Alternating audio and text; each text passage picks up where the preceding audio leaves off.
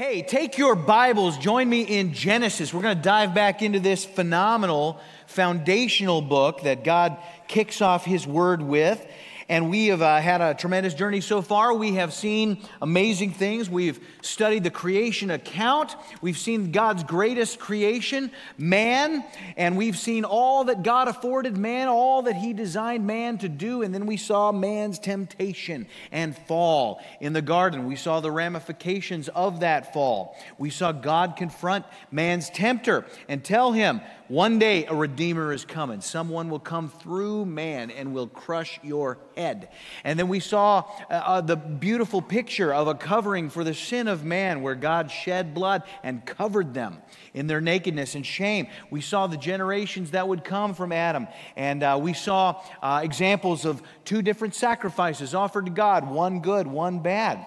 And we saw violence erupt out of jealousy over which sacrifice was accepted. And we saw that violence begin to accumulate across humanity and, and sweep around the world. We saw last week. Uh, the, the idea of a satanic invasion of planet Earth, whereby there would become a corrupted state in humanity so as to prevent uh, seemingly this Redeemer that was promised from coming.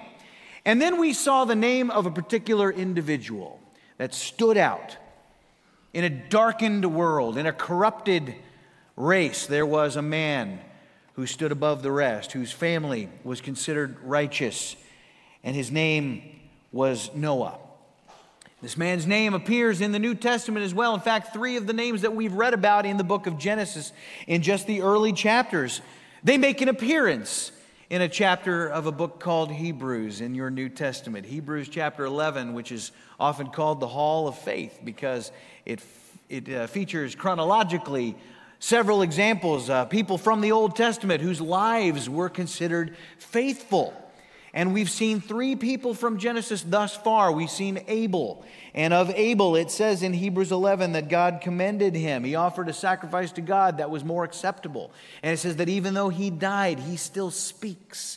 And we see the name of Enoch that we've studied about. It says he was taken up that he should not see death, and he was not found because God had taken him. And we talked about Enoch, how God had revealed to him as he walked with him this coming judgment that would befall the earth. And Enoch proclaimed that judgment. And then we see this third name in the book of Hebrews that we also see in Genesis, and it's this man named Noah. And of Noah in Hebrews 11, it says, By faith, Noah, being warned by God concerning events yet unseen in reverent fear, constructed an ark, an ark for the saving of his household. And by this, he condemned the world and became an heir of the righteousness that comes by faith. And every person listed in Hebrews 11 is there because of their faith. And so, as we now look to Genesis 6, we're going to study this man. And we're going to study his faith because if this man is held up as an example, then we need to have a faith like this man right here. What was it about him? What set Noah apart? That's what we're going to talk about today. Would you bow your head with me? Heavenly Father, I ask your blessing upon our reading of your word, upon our time in it, God. Would you, by your Spirit, reveal what we need to know so that we can be considered faithful, God? We want to be people that, that, that you would write about, God. A thousand years from now, as an old Christian song said, that you would hold us up as examples for other generations to look to.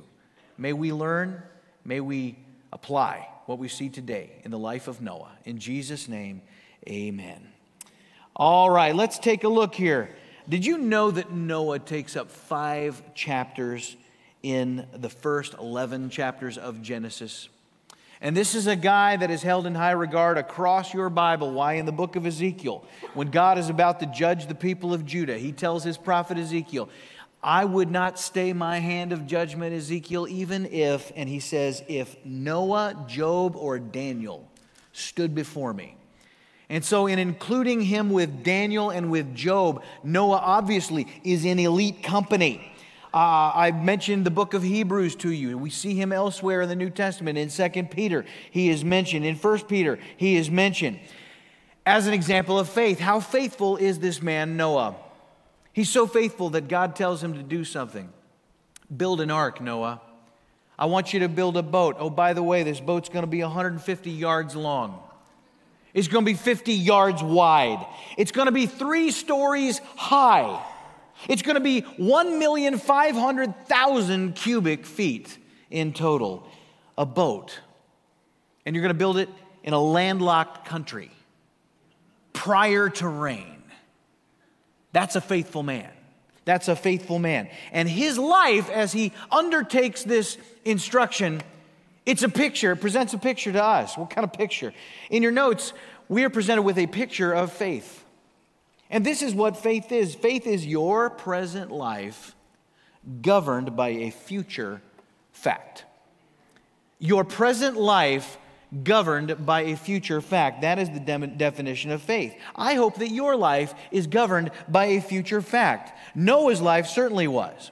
And so, as we look at this extraordinary life, we need to understand what it was about his faith that made him special. So, how can we have faith like Noah? Well, we know this about Noah. We know that he knew, first of all, in your notes, that he was chosen. Noah was chosen. His father's name was Lamech. Lamech named his son Noah. We've talked about what that name means. It means rest. He named his son Rest. Uh, because in Genesis 5, it tells us when Lamech had lived 182 years, he fathered a son, called his name Noah, saying out of the ground that the Lord has cursed this one. This one will bring us relief from our work and from the painful toil of our hands. This is 1600 years after Adam. Noah is born. Uh, there is a need for a redeemer. We know that in the garden after the fall, God told that serpent, Because you've done this, I will put enmity between your offspring and this offspring of the woman, and he will bruise your head and you will strike his heel. And so there is this prophecy that a redeemer is coming through mankind. There's another prophecy because God told Noah's uh, great grandfather, a man named Enoch, he told him judgment is coming. Enoch. God walked with Enoch. He revealed uh, that he would uh, judge the earth. And Enoch believed God so much so that he names his son Methuselah. And we've talked about what that name means. It means when he dies, it is sent. Judgment's coming upon the death of this boy, Methuselah. Methuselah has a son named Lamech. Lamech believes that prophecy as well. He believes uh, that his grandfather Enoch was told true by God, judgment's coming. That his father's name indeed was a prophecy of that coming judgment. But not only does he believe that judgment is coming, he also believes what God told the serpent in the Garden of Eden that there will come one who will bring rest. There will come one who will set things right. And Lamech believes that so much that he names his son Rest implying that he thinks that this kid right here will be that redeemer spoken of by God himself. Now, is Noah our redeemer? No, Jesus is our redeemer. So Lamech didn't have all the details right, but he's a man of faith. He believes God, takes him at his word, and he teaches his son that. And so, what we know about Noah is that from the womb, he knows he's a special child. There's something unique about him. You can just imagine Noah's dad setting him down as a boy and saying, Son, our family is special. We have faith in God. We follow God. We're not like the world. You're a special child. You're a special young man. You don't engage in the ways of the world. God has set you apart for a purpose. Let me tell you something there's nothing better for a young person to hear than that that they are special. Now, I'm not talking about inflating their ego. I'm not talking about filling their head uh, with things about, about how good they are in and of themselves, but they need to know something. They need to know that God loves them, that God has called them, all right? In your notes, we need to remember that we are loved. You got to remember that you are loved. Do you know that? Sometimes people struggle with that. We need to hear that every day. Some of you are like, I need to hear that every five minutes. When the world gets more and more wicked, we need to know that God loves us. Christian, are you special? Are you chosen? You better believe it. If you're in Christ, you are chosen. God loves you. How long has He known you? He's known you from eternity.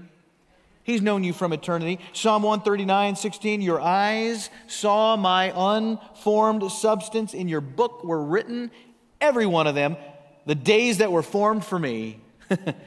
when as yet there were none of them. Just like Noah, you are loved. God loves you as much as he loved Noah. God chose you, just like He chose Noah. You've been known to Him since before you were conceived. So we see that about this man. What else do we see about Noah? Verse 9 it says, But Noah found favor in the eyes of the Lord. And what this means in your notes is number two, he was approved. He was approved in God's sight. Uh, he found favor. The Hebrew word for favor is chane. Chane, it means, it means grace, an Old Testament word that means grace. So we think of grace as a New Testament concept, and yet here it is. And literally, this word means to stoop down and pull out. To stoop down and pull out. And he finds favor. He found it. It says he found it. He didn't earn it, he found it. There's nothing he did to earn this favor. And that's what grace is it is unmerited favor. The very definition. You don't have to do anything uh, to obtain the grace of God. It is there, it is a gift. It is to be received by faith. Noah is approved not on his own merit. God bent down and took him, took him for his own purpose. And this marked Noah's life. Here's a guy, he's going to be the link between the old world and the new world. He will represent the hope for humanity. Without this man's life, there is no humanity on the other side of that flood. And that man understands that he has been approved by God through no doing of his own. God bent down and took him. When I was a child, I was born in Oklahoma. We lived in a small town called McAlester. My daddy was a pastor of a little Baptist church there. And I remember one particular Sunday, all of the kids in that church were so excited. We exploded out the front door of that church at the end of service because we could see out the window during, during the sermon. We were not paying attention. We looked out the window, we saw it was snowing. Oh man, it didn't snow all that often in McAlester, Oklahoma. And so we ran outside and we're running around and we're playing in the snow and people are making snow angels and they're trying to make snowmen, which didn't work very well because it's Oklahoma snow and you can't make a snowman with Oklahoma snow. And so we're running around excited because of this white stuff. And I step on a snowy patch. And what I didn't know is beneath that snowy patch was a manhole and the cover had been left off. And I went right through, man. And I caught myself with my elbows on the edges of that hole. And I was neck deep in sewer water. And my feet are not touching anything down there. And so I'm, I'm scrambling and scraping the wet grass trying to climb up. And nobody's paying attention because they're all having fun in the snow. But an old deacon saw me disappear into the ground. And he walked over there without a word and he reached down, grabbed the back of my coat, pulled me up, and marched me like a wet cat into the church to my mama. And they all, the ladies of the church, they found a blanket and they wrapped me up and they're drying me off and, you know, they're starting to help me to laugh about it and everything. And we're sitting there and I'm kind of shivering. And this old deacon knelt down and he had this gruff look. Guy looked like a saddlebag with eyes, you know.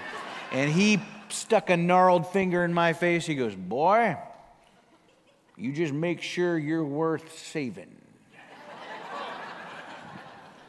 and that's what God did with Noah. He just reached down and pulled him up. Was he worth saving? Folks, none of us are. Not a one. Not a one of us are worth saving. But because of the grace of God.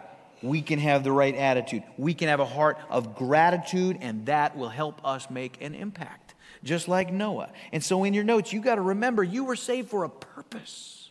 For a purpose. Did you know that? He didn't just save you for no reason. There's a purpose. Ephesians 2 8, for by grace you've been saved through faith.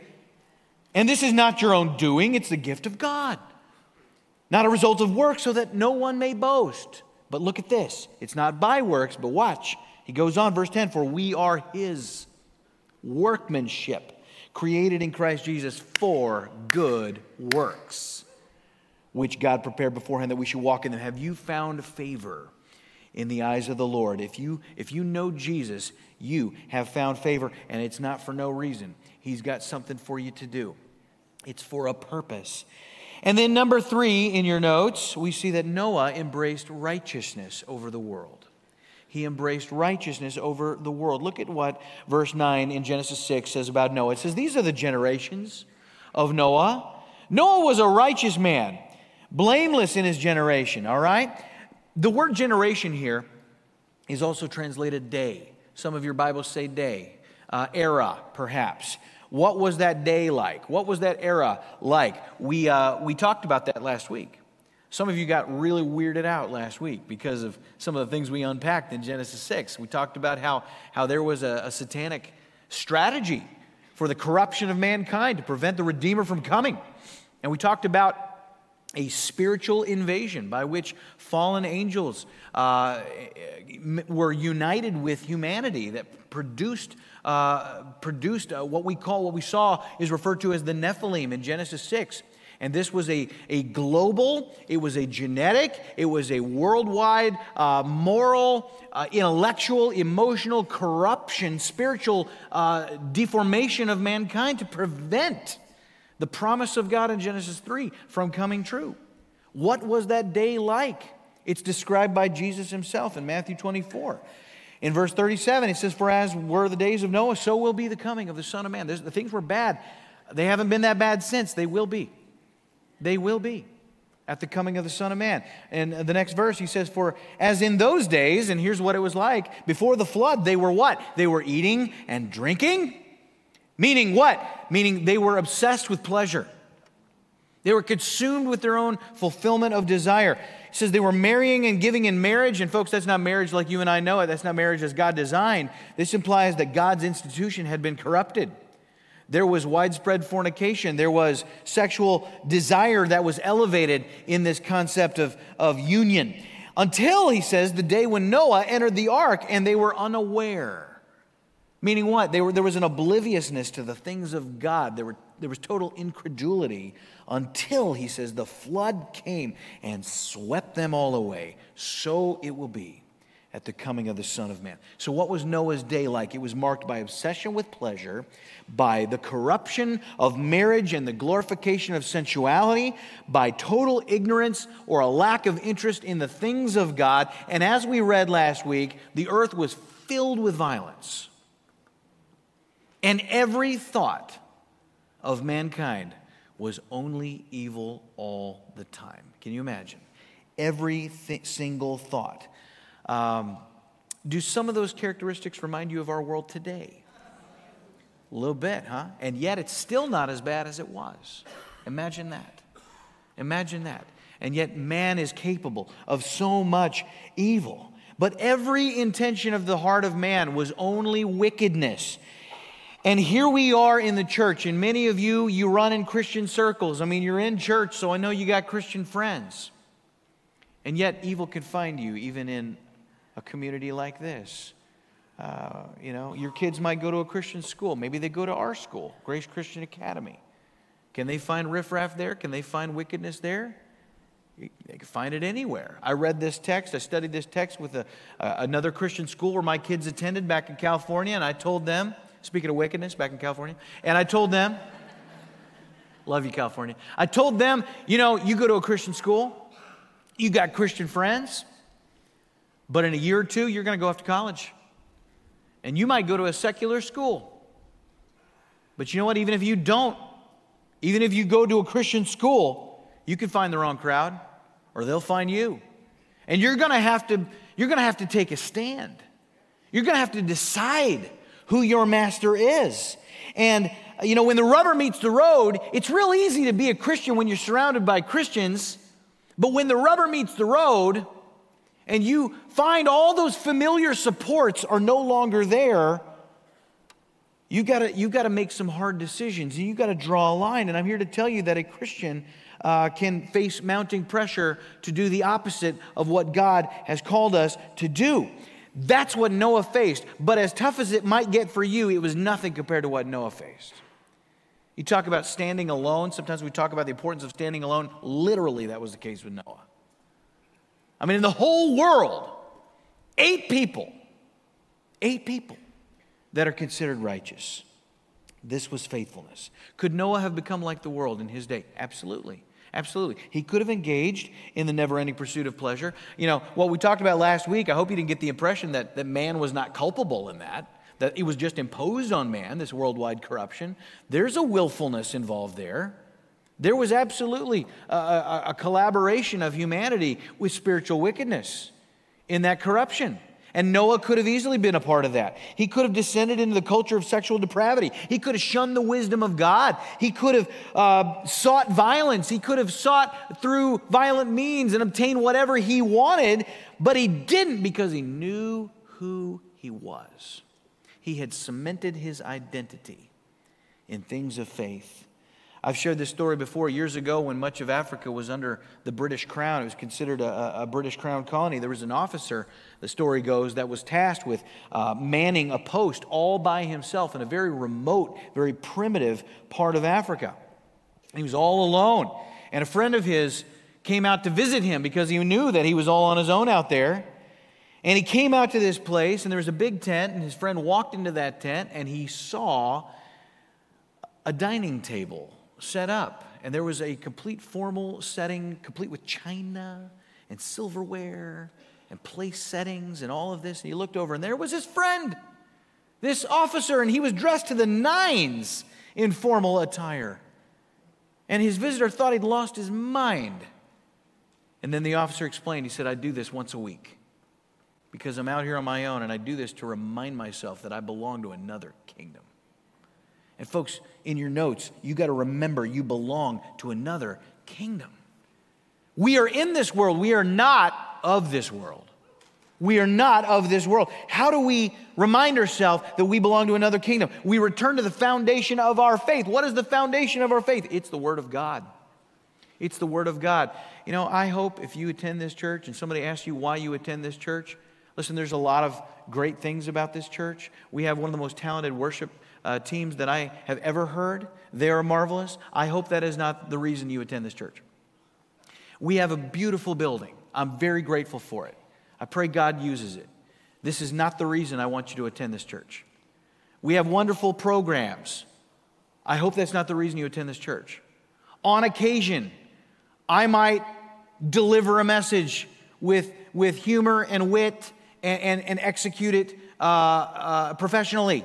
I hope that's not the reason you attend this church. I hope that the reason you attend this church is because the Word of God is spoken here.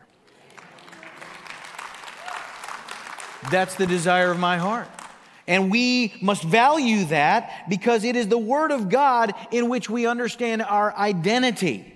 We got to stay rooted here. How can a young man keep his way pure? Says Psalm 119:9. He says, by guarding it according to your word. It is the Word of God. It's the great revealer of what is truth and what is folly. And the young people that I've met in my ministry that are confused about right and wrong are young people that read the Word of God exactly zero. They don't know what to think because they are not rooted in God's Word. And if you're not in the Bible, you become desensitized to the wickedness of the world around you. This book reveals worldly actions for what they are.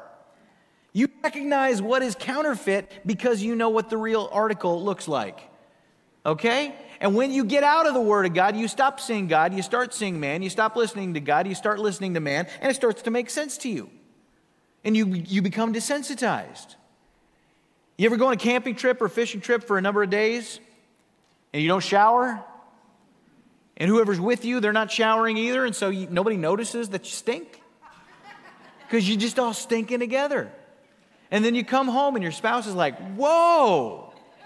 And you're like, oh, wow, oh, yeah, yeah. Because now you're around people with hygiene. And you're aware of your situation. Listen, the Word of God allows you to get downwind of yourself, it, it gives you a proper perspective. But it's not just reading it, it's applying it, you see. Because what, is, what does the scripture say? He who is a hearer of the word and not a doer, what are they like? They're like the man who looks at himself in the mirror and then walks away and forgets what kind of man he is. And so you stay in the word every day. You want to know truth, you stay in the word. I've heard this story about scuba diving. I've never been scuba diving, but I've heard that every year people die because they go out in a boat and they're all geared up and they jump in the water and they're down there and they're just enraptured by all of the wonder beneath the surface. And they're being very meticulous about how much oxygen they have. They're keeping their eye on that. But one thing that they've not done is they haven't made sure their boat is moored. They haven't made sure their boat is anchored, and they don't understand the pressure and drift of the ocean. And so, when they got a few minutes of air left in the tank, they go up to the surface to see that the boat is now a dot on the horizon. And so they begin to panic and they swim after that boat and they drop their tanks and they eventually run out of gas and they, they die and they drown. They sink like a rock because they don't understand drift. That's the way the world is. When you're not rooted, you can drift from that which brings you life. How do you stay anchored? You spend time in the Word of God. This book is amazing. It speaks to every issue of life. In it, you will see God, you will see yourself, and you will see yourself accurately. And it speaks to you. And God spoke to Noah. And you say, I don't have the time to spend, you know, time in the Bible every day. You don't understand, Pastor Scott. I don't, I don't have that kind of time. I've got, you know, I've got, I've got a, a, a full plate, man. And, and I, can't, I can't read the Bible anyway. My eyesight, my eyesight's bad. And, you know, my house is chaotic. I mean, I can't even find a Bible half of the time in my house. And, you know, we've been so preoccupied lately. I mean, we've had birthdays and anniversaries and, and you know, and, you know, National Taco Day and all these things that, that we make as excuses for not reading the Word of God. I read about a guy who was involved in an explosion and it, it destroyed his eyes, destroyed his eyesight, couldn't see anymore. It, it took both of his hands. But the thing that really, really disappointed him about his new lot in life is that right before that explosion, he had become a Christian. And because he could no longer see, he now was lamenting the fact that he could not read the Bible. But then he heard about a woman in England who had learned to read the Bible in Braille using her lips. And so he acquired a Bible in Braille and he attempted to read the Bible with his lips. But he discovered that the nerve endings were so badly damaged he couldn't use his lips to read the Bible. But then he had an idea and he stuck out his tongue. And he realized, I can read the raised characters using my tongue. And at the time I read about this guy, he had read through the entire Bible four times using his tongue. What's your excuse? I mean, come on. Are you walking with God? You have a passion for this book. That ought to be our prayer. We see that about Noah. Then what? Number four in your notes Noah proclaimed truth. He proclaimed truth. Outside of Genesis, I've, I've told you in the New Testament, Noah makes an appearance. We get a little commentary on his life. And it's in 2 Peter 2, verse 5. It says uh, that if God did not spare the ancient world but preserved Noah, a herald of righteousness, with seven others when he brought a flood upon the world of the ungodly. Noah was preserved as a herald of righteousness. What is a herald? A herald is someone who declares, who proclaims something. There's a mandate for them to broadcast a message. Some of your versions might say in 2 Peter, he's a preacher of righteousness. I knew I was in North Carolina when people didn't address me as pastor and they just called me preacher. Hey, preacher. I kind of like that. You know, that's, that's what people called my dad in Oklahoma when I was a kid preacher. But you know what? You know who else is a preacher? You. You're a preacher. Did you know that? Every believer is a preacher. You are a preacher of righteousness. You are a herald, just like Noah was. And this guy preached righteousness. Noah was not content just to be in the holy huddle. He didn't have a lamb's chapel to attend on the weekends. There was only eight righteous people on planet Earth. And so he was a herald and he broadcast the righteousness of God. Why? Because there was no other way by which anyone would be saved. You got that? There was one way of salvation in Noah's day. Does that sound familiar? Is there one way of salvation today? That's God's MO. There is always only one way. There are not a multitude of ways. And so, what was the message Noah carried? Judgment's coming, flood is coming. There's no mountain high enough, there's no cave remote enough for you to escape it. There's one means of escape And he builds a ship in a landlocked country in a day when man had glorified himself and is mocking him mercilessly, mercilessly at every turn. Here he is building this boat. It's 150 yards long, it's 50 yards wide, it's a million and a half cubic feet, and he sits inland in this thing. And they laugh at him and they deride him. And let's look at Hebrews 11 one more time. In verse 7, by faith, Noah, being warned by God concerning events as yet unseen, as yet unseen. Nobody had ever heard of what was coming. In reverent fear, he constructed an ark for the saving of his household. By this, he condemned the world. He condemned the world. It says he condemned the world. How did he condemn the world? Because his faithfulness was a living sermon. It was a living sermon. And in your notes, you got to remember you are a living sermon. You are a living sermon. By your life, you preach the righteousness of, of Christ, and it condemns the world. They're either going to respond to it positively and receive salvation, or they're going to reject it. Jesus said, if they reject you, just remember they rejected me first. And some people are not going to come to church. They're not going to darken that door no matter what. They're going to make up any excuse as to why. You know, the seats aren't comfortable enough down there. I don't like that short guy that's talking up there. You know, a building's too big. I don't like the music. It's too loud. It's too soft. There's any number of reasons they're not going to come here. But you know what? They know you. They live beside you. They work with you. You have the in. You have the influence in their life. And your life may be the only sermon that they come into contact with. How are they going to respond to you? Well, that's up to them. They respond in acceptance of what is spoken through you about Christ, or they reject, as they did in Noah's day. How many converts did Noah have? Zero. Zero. But his life condemned the world because they rejected the message of his life, and his testimony took away their excuse. Now, they didn't have an excuse to begin with. Romans 1 tells us that, that, that the glory of God is revealed, the, the wrath of God is revealed in the created order, that what may be known of God is clearly seen by all, that all men are without excuse, but there is a specific revelation. It's not merely the existence of God that Noah proclaimed, it was the, the specific revelation of a coming judgment and, and the means by which they could escape that judgment. And because of what he did, no one could claim that they didn't know the truth. They unequivocally saw it in his life. His actions served to convict them. Who is it that convicts the world? John says it's the Holy Spirit. When He comes, He will come to convict the world, the unbelieving, of what? Of sin and of judgment. Who convicts the world? The Holy Spirit. Where does the Holy Spirit reside? In you.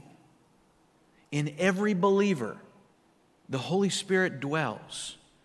And it's going to be in large part through you that conviction of the world is brought about. Just by breathing, Christian, just by obeying, you convict the world. Did you know that? How many of you how many of you noticed that when you became a believer, you became a whole lot more annoying to your friends that are lost? They didn't like you as much. You're not as much fun. They're a little more annoyed at you. And you didn't try to annoy them. Now, maybe you did, and shame on you. But you don't have to try because the world is offended by Christ. The world is offended by someone who consecrates their life to Jesus Christ. You're, you're a sermon that, that, that convicts, that strikes to their very heart.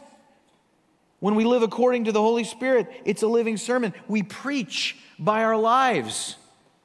We should use words as well. And we can't dismiss this. You're going to offend people. You, you, you try not to, but you're going to. You're going to. And we need to remember that. These days, the church in general is so caught up in trying to, you know, relate to people where they are, you know, in their sin, you know, find some commonality. Now, listen, this isn't bad in and of itself, but we put all of our eggs in that basket. And we even like uh, uh, criticize a plain spoken message of truth. And we say, well, you know, you got to finesse that. You got to find that common. You got to find that lived experience. You know, you got to find their felt needs. And you, you got to resonate with them. You know, Christ relates to all people. That's true, isn't it? There's an ad campaign I've noticed. I watch football games. I've seen a lot of these during these football games. Ad campaign called He Gets Us. Maybe you've seen it. They're very well done. Black and white, very stylish, very creative. And they all kind of start with some walk of life, some situation, some social concern, and they tie it into Jesus. They, eh, they, they force it. If it doesn't naturally fit, they make it fit. And it's very artistic. And the whole message, what is emphasized is that he's just like us. He's relevant to our culture. You know, uh, for all of you who think Christian, Christianity is toxic and divisive, you know, the, the, the, message is that no, no, Christ is merely this inspiring figure that relates to our everyday problems like poverty and prejudice and social standing and self esteem and all these things. Look, here's the deal Christ didn't come to relate to our everyday problems. Christ came to be the solution for our one very big problem. What is our problem? We are in a state of sin. We are in a state of sin. We don't need to feel better about ourselves because Jesus relates to us. We need to be aware of the fact that we can't relate to Him unless He saves us. He gets us. Do we get Him? He's holy, we're fallen. We, we're the ones who need to die to self and receive what He died to give us. And we carry that message. And we carry that message in love. We carry it in love, but we don't get to change it. We don't get to change it. And Matthew 5 16 says, In the same way, let your light shine before others so that they may see your good works and give glory to your Father who is in heaven. That's what Noah was doing. He was living out his faith, he was operating his present life on the basis of a future fact. And that is what we do. Noah was operating on the basis of a promise that God made 120 years prior. You and I, we are operating our present life on the basis of the fulfillment of a promise one day that God made 2,000 years ago in Jesus Christ. And the promise is He's coming back. He's coming back. And nothing's going to stop Him. And that is the limited time that we've got. Noah knew how long he had. We don't. Lord could come back today. He could come back before the end of this message, and that would be great for us. It would not be great for the lost world unless they respond to Jesus Christ. And Noah carried this message and they laughed. They laughed. Look at this idiot. Look at this fool. What is he doing? Building that monstrosity. How many decades has it been? He's been hammering away at that thing. And how much money has it taken to build that? He could be buying tracts of land. He could be planting crops. He could be becoming, be becoming wealthy, living large, engaging in pleasure like the rest of us. What is he doing? Building that thing. And for what? The world does the same thing today. It mocks you and I. We live out our faith in Jesus Christ. They look at us, they think, what fools? What fools? They go down to that church every weekend. They go down there and they listen to that idiot on that platform. And they give money to that church. Their hard earned money. They could buy whatever they want. That's their money. And they're wasting time on that stupid, irrelevant book with its antiquated morality. It's so out of touch, it's out of date. Look at this weird system these guys are engaged in. They're so uptight, they're so unenlightened. Look at all they're missing. They're missing out, they're wasting their time. And I picture those mockers in Noah's day, and they watch him as he hammers that last nail and he gathers up his family and they enter that vessel and that door shuts. And the people sneer and they deride and they laugh and they cackle And they throw their head back with their eyes closed and they're just having a good belly laugh about Noah. And when their face is toward the sky, suddenly a raindrop splatters against their cheek. What was that? And then another, and another. What, what is this? And it all starts to come. And the raindrops get bigger and heavier, and they come down faster. And now they're pelting the ground. And suddenly the windows of heaven open up, and it's a torrential downpour. And then there's a rumbling beneath their feet. And the earth starts to give way. And suddenly, fountains erupt from beneath them, and, and water begins to cover the entire earth. And the deluge sweeps in, and they're caught up in it, and it begins to roil and to churn. And they make their way the best they can to that boat, to that thing that they mocked, and they claw against the side of that. And maybe they make their way all the way to the top in their desperation, and they get to that door, and they pound on that door, and they say, Noah, Noah, let us in. It was too late. Noah couldn't let him in if he wanted. Because Noah didn't shut the door. God shut the door. You see, when God shuts the door, ain't nobody gonna pry it open. Because in your notes, the flood of God's wrath is coming to this world. You see, you live out the message of Christ, and people will receive it or they don't. But if they die in their rejection, they're going to head into a Christless eternity, and the door will be shut. There's no purgatory, there's no second chance. Or perhaps the Lord will come back before they die, and He'll receive His church, and He'll take us out. He'll reach down and pull us out like He did Noah. He'll reach down and pull us out like He did Peter on the Sea of Galilee. He'll reach down and pull us out like he did Enoch. He'll reach down and pull us out like he did Lot from Sodom. And who will be left? They will face the wrath of God on the earth. John 12, 48, the one who rejects me does not receive my words as a judge. The word that I have spoken will judge him on the last day. The first time God judged the earth, it was by water. The next time, it'll be by fire. 2 Peter 3:10 But the day of the Lord will come like a thief and then the heavens will pass away with a roar and the heavenly bodies will be burned up and dissolved in the earth and the works that are done on it will be exposed. How's he going to come? Like a thief. How's a thief come? Call you up?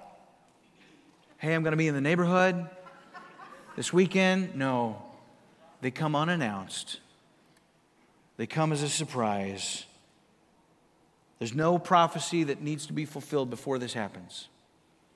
It's going to be sudden. There's one ordained means to escape it. One ordained means. In Noah's day, what was it?